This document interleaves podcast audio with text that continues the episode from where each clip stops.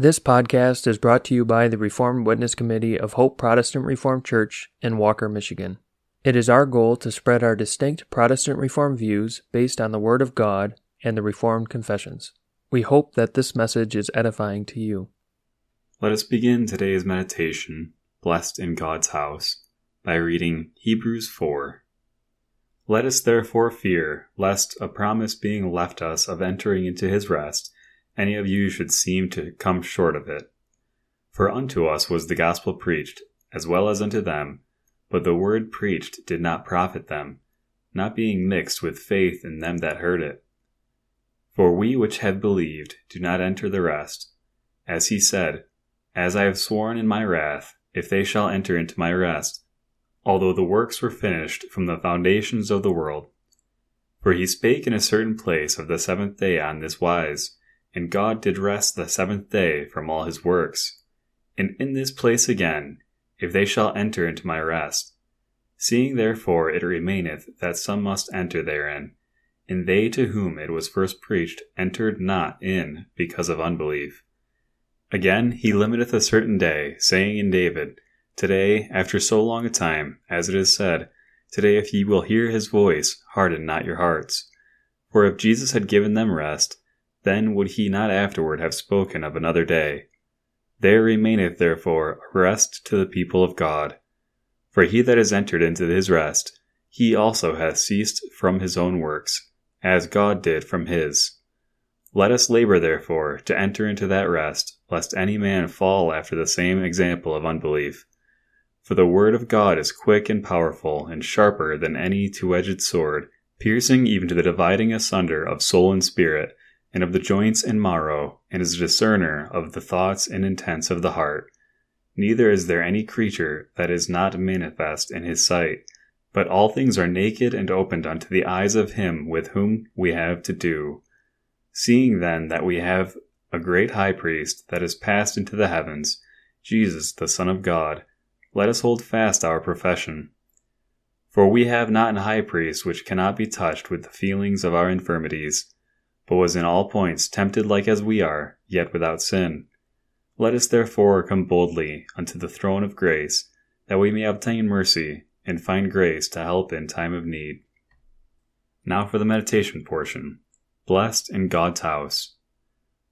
Although man is the only earthly creature created in the image of God, and therefore is a thinking, willing creature, the creatures who were created below man often put him to shame after his fall into sin of that, the psalmist speaks in Psalm 84, verses 3 and 4, in these words Yea, the sparrow hath found an house, and the swallow a nest for herself, where she may lay her young, even thine altars, O Lord of hosts, my King and my God. Blessed are they that dwell in thy house, they will be still praising thee. Selah. These creatures know their needs and seek a solution to their problems. They find protection, safety, comfort, where they might bring forth their young and shield them. That place meant very much to them. But how lovely do we really consider God's house to be?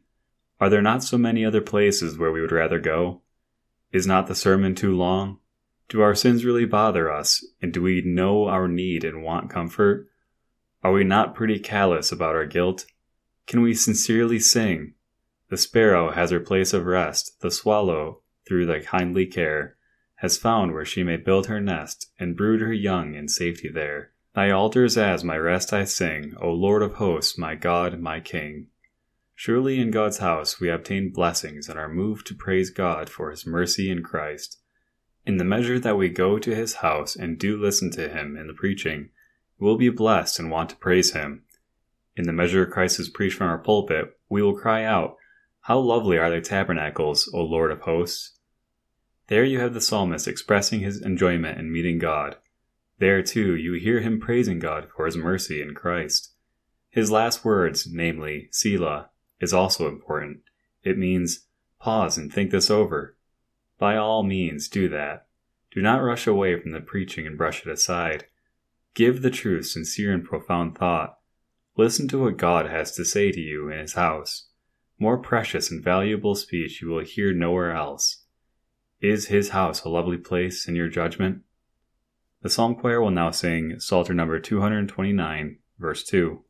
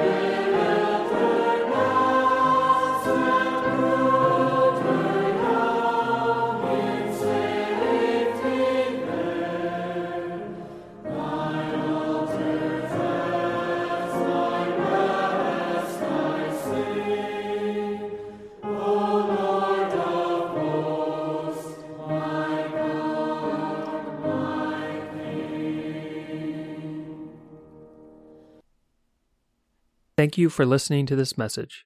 It is our hope that it was edifying to you. Please subscribe to our podcast. We publish daily meditations, Heidelberg Catechism Lord's Day sermons on Wednesdays, and topical podcasts on Fridays.